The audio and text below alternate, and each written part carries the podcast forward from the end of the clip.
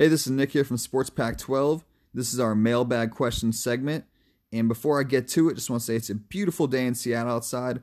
Earlier this week, there was like a monsoon going. I took a walk. I seriously almost broke my phone. I was, was kind of rattled. That's a factual statement. But the manufacturer of this phone held up. So good job. We're out here. We're out here. So enough about that. You have your mailbag questions, and you can send them in a written format. And either Dane Miller will answer via written response, or I will probably yell at you and answer via podcast form. Just, you know, send in the questions and we'll answer it in whatever format you feel more comfortable. From down south to Arizona, out to the corner of the Palouse, we got Cali, we got Oregon schools, we got Washington schools, we got Utah schools, and we got the Buffs. We got Buff Nation. I just love saying that. Don't really know why. But in all seriousness, during the season, we compete against each other. We have our rivals, but all together, we are the conference champions. And let's come together and let's get some good questions. Without further ado, let, let, let's hop to it.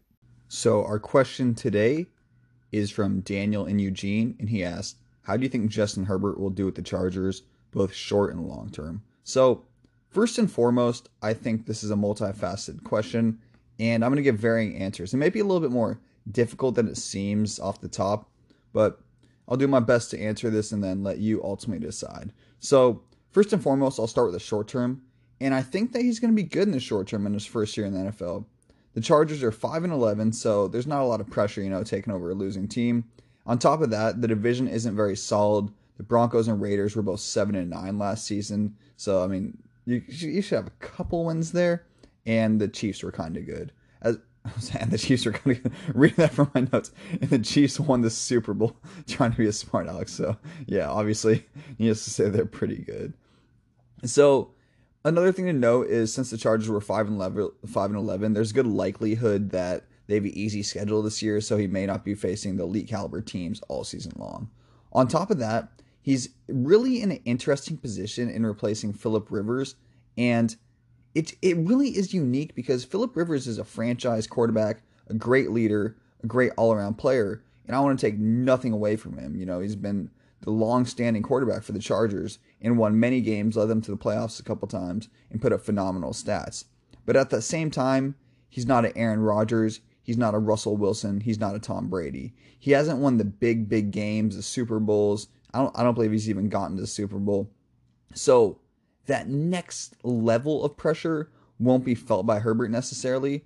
But but that is needless to say that filling filling uh Philip Rivers' shoes is not like an easy job. It it's definitely gonna have some expectations behind it. But again, maybe just not the elite expectations. So jumping into long term here, there was a feature I read on him a couple weeks ago, and it was talking about Justin Herbert in his Eugene games his dad was coming to kind of see him and his younger brother in the tunnel. And his dad knew this is Justin Herbert's dad. And his dad knew to wave to the little brother who's a tight end on Oregon, but he knew just don't even try it with Herbert. Essentially, Herbert had his headphones on, locked in, looking straight, can't be bothered, just so focused, just ready to go, intense fire, you know? And for some for some players like a Kobe or Michael Jordan, this sort of approach works. But for most people, it may actually be a little bit too much of an overfocus and he needs to let the game come to him. And so, directly from NFL.com, we have play is more mechanical than maestro. And it's kind of reiterating this point. He has all the talent. We'll start with the strengths before we knock him. I mean, he has the elite arm strength, the size, the height, make every throw on the football field. He has he has experience in a pro style system. So really, he has pretty much everything. He can throw on the run on either direction. He has quick enough feet to avoid some sacks in the NFL. Definitely not like a speedster by any means necessary, but should probably be able to avoid a couple sacks here and there. So he has it all. He really, really does. He's, he can even make adjustments at the line of scrimmage, find the mismatch, which is very important at the next level. But again, that glaring weakness is play is more mechanical than maestro. And that's not something that can be taught necessarily by a football coach. That's something Herbert's going to have to feel. And I don't know if he has that in him it, it's weird to say, but just like, dude, just chill. You ha- you have all the tools. You you study hard. You're a great leader. You're humble. You're a winner. Now just trust yourself. You know, just trust yourself, man. I feel like I'm giving like a life lesson here to Justin Herbert.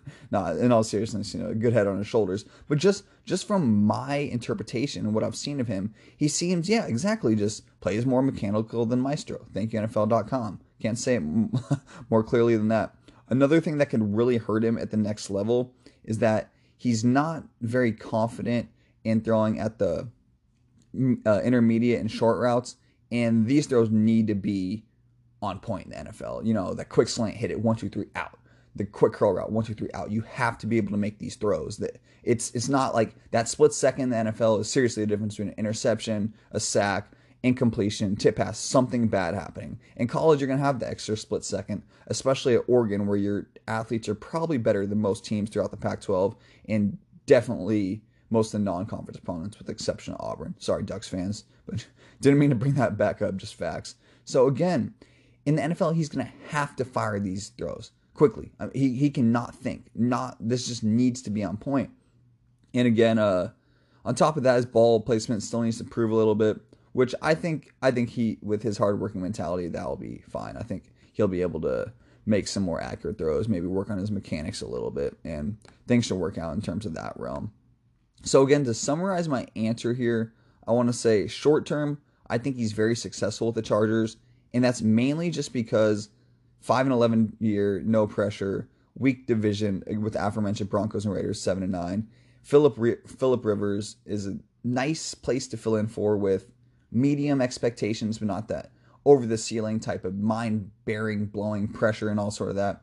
And I forgot to mention that he's still on the West Coast. And again, in that feature I read, he's uh, pretty close to his family from what is from what they made it sound like. And staying on the West Coast for at least eight games out of the year is probably a big bonus for him to be able to be not necessarily close to his family, but within within you know reasonable distance. And again, long term, I just don't see it because I just think he needs to chill out, and I don't know if that's a character trait he can develop. It's like he has it all, man. He he really does have it all. Besides for that elite speed, and he studies hard. So I'm not gonna re-say the same thing. Bottom line, he needs to trust himself and he needs to chill out, whatever that is. Just go to the beach or something in San Diego, whatever it is. But long term, my gut says he's not going to be a good quarterback in the NFL. I shouldn't say not a good quarterback, but I'd compare him to like Andy Dalton with the stronger arm. So a consistent starter, maybe even makes his teams to leads his teams to the playoffs, but probably not that elite next level Super Bowl winning quarterback.